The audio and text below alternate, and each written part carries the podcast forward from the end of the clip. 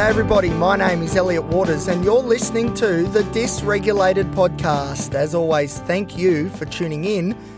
Today's episode is the next installment of the fortnightly check in series. Now, I know what you're thinking, but Elliot, it was meant to be weekly, and you're exactly right. Originally, the plan was that this was going to be a weekly episode check in, but sometimes I overpromise and underdeliver, and unfortunately, this is another of those times. So I've pushed it back to fortnightly, which is good for two reasons. The first one, that means there'll be more subject material to talk about on the podcast, which is important. And the second point is that if it's only fortnightly, there is a lot more chance that I'll actually do it. That's also very important.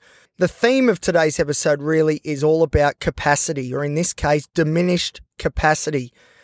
So, the last couple of weeks have seen an uptick of my anxiety, right? So, when it comes to anxiety for me, this this in particular generalized anxiety disorder, I would say it's never been this bad. It's never been this bad at all which isn't great. The social anxiety component, I don't think the needles move much, but the generalized anxiety stuff, definitely. I am afraid of everything, which sounds terrible, and it is, but it is the truth in some ways. I am afraid of a lot, which is not good, obviously. So, for example, one of my jobs, I work at Bunnings Warehouse. Now, if you're an Australian, you obviously know what Bunnings is all about. If you're one of the international listeners, feel free to do a Google search because Bunnings is a huge part of the, the fabric, the culture of Australia. Anyway, I've been working at Bunnings for five and a half years, and all of a sudden, I walk into work and I feel like it's my first shift again. And that's the generalized anxiety just seeping into everything and just making everything scary. You know, five and a half years in the same job, you know it back to front. You know what you got to do. You know what the expectations are. You know what tasks need to be completed, etc. After that long, you would hope that you would be comfortable with the work. And generally speaking, I am. But at the moment, and it illustrates this point so well, everything, even those little routine things I do all the time, everything has this anxious sort of cloud hovering over the top of it, which is so, so annoying. And as a result, I think the anxiety has then caused secondary depression to hit. So, you know, I'm very frustrated and, you know, constantly in a state of fear. That obviously is not a good thing and that can play on your mood. And I think that is exactly what has been happening lately. So the sort of depressive stuff has gone downhill a little bit as well. Not as much as the anxiety, but it's definitely pointed downhill a bit. And I think a lot of that is because the anxiety is driving all this negative emotion. So as a result, obviously, if just living is a scary proposition, well, that isn't usually good for your mood. So yeah. So when I talk about capacity, I'm talking about the capacity to just about do anything. So it could be the capacity to see friends and be social. It could be the capacity to make some phone calls and talk to people on the phone. It could be to do your washing, your dishes. It could be going to work. It could even be just getting out of bed. Okay, so I'm going to use a little analogy to try and explain what I think depression and anxiety does to our capacity to engage with the art of living. Okay, so let's think of ourselves as like a motor vehicle. So we've all got fuel tanks. Mine's a 60 litre fuel tank, let's say. And ordinarily, when I engage with the world, that energy is what I use to have social conversations, to go shopping, to do the washing, to go to work, etc. Now, this is what I think depression does to our fuel tanks it diminishes it, it shrinks it, and it curtails our ability to be able to tap into this resource properly. So instead of being a 60 litre tank, all of a sudden, in real working terms, I've only got 20 litres to use and I just cannot refill this anymore because the depression has decided to move in and it's blocking my ability to use and to gain any more fuel. Very annoying. So that's what I think depression does. Anxiety, on the other hand, is all about fuel economy. So obviously, we need to use a certain amount of fuel, like a car, to be able to do these things we want to do.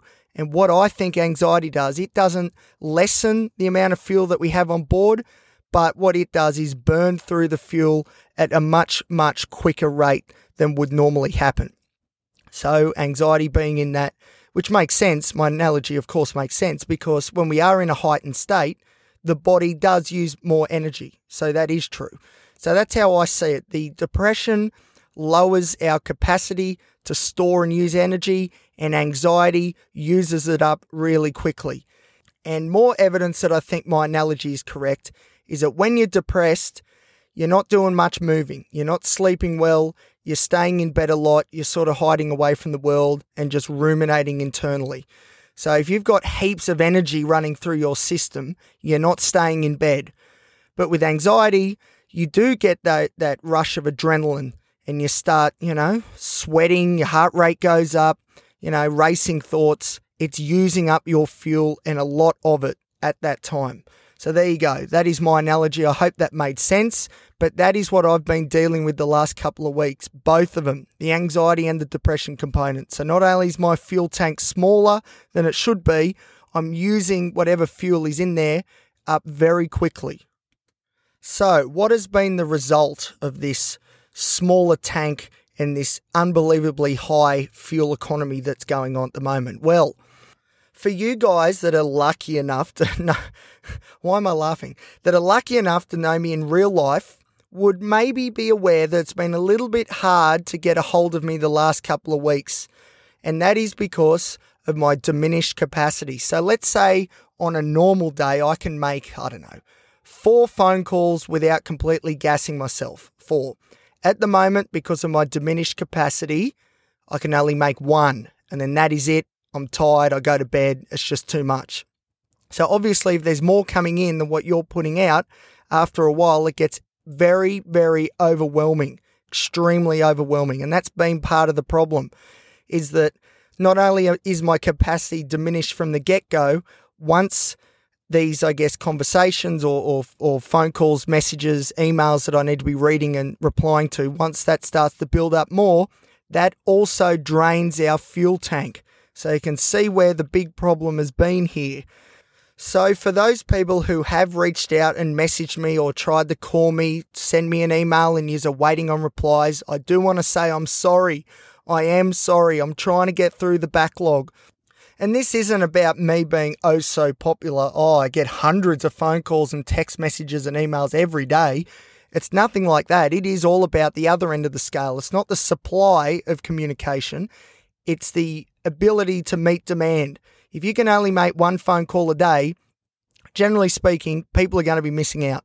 And really, at the end of the day, who really misses out is me because I miss out on these conversations with my friends, my family, um, you know, trying to get things at work organized, and it just puts you on the back foot. And like I said, once you're on the back foot, just knowing that you are and ruminating on the fact that we just cannot get on top of this drains the fuel tank even more. So that is the story. Everybody, I am sorry for those people I haven't responded to. It's not because I don't like you, it's because I'm hiding under the bed sheets, all right?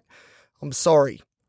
And I guess this feeds into or or makes sense when it when we look at the fact that I'm an introvert. So I'm like an extroverted introvert. So I can go out there and sort of be the life of the party, I suppose. Oh, look at me, look at all the attention I'm getting. How amazing is this? but then it really wears me out. So I need like a day or two to recover where I don't really talk to people that much and just recharge those batteries, get the fuel tank full again. But the problem is, I think my introversion really steps up a gear when we're anxious or we're depressed. I'm, I'm almost certain about that. And I think that is why during these moments I have so much difficulty being able to engage with people because it just wears me out so much. And like I said, it's definitely not a reflection on the people who are nice enough to want to contact me, that's for sure. And it sucks because I really think like I want to be extroverted. I really love having conversations with people, you know, getting to know people better. I'm a little bit of an attention seeker. So, which is, this is so, so typical of me. Um, it's that contrast between wanting to be more extroverted but actually being introverted that causes a lot of pain, especially when the gap between the both really lengthens and extends itself. Because then, really, we're overextending ourselves by trying to be this extroverted persona when really our core introversion, fundamental sort of way of looking at the world is saying, no, no, we need a break and we need a break now. So, anyway, so that's what I've been battling the last few weeks that that desire to want to contact people that have contacted me, but then also that overwhelming feeling as I slip behind the wave, as I just do not keep up to date with what is going on. So, as I said at around the top of the episode, um, what I think's going on is the generalized anxiety disorder component of my makeup is the one that's driving all of this negative emotion. So, as I said, this has been going on for a couple of weeks now. Um, and I can't really think of any specific triggers or situations that has brought on such a, a, a wave of anxiety. I just cannot think of what has changed to cause this. So, as you can probably imagine, my appointment with the psychiatrist yesterday, I tell you what, I was looking for some answers or at least some changes to the way that we've been doing things. So, just to preface this next part of the episode, if you've listened to my episode on treatment resistant disorders, you would be aware that I've now been on 16 psychoactive medications, 16 different drugs to try and get on top of this mental health battle. Well, I can say here on the podcast we're up to number 17. 17.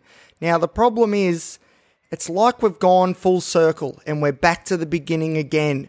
So I've now been prescribed sertraline or Zoloft, it's probably better known as, in the US especially.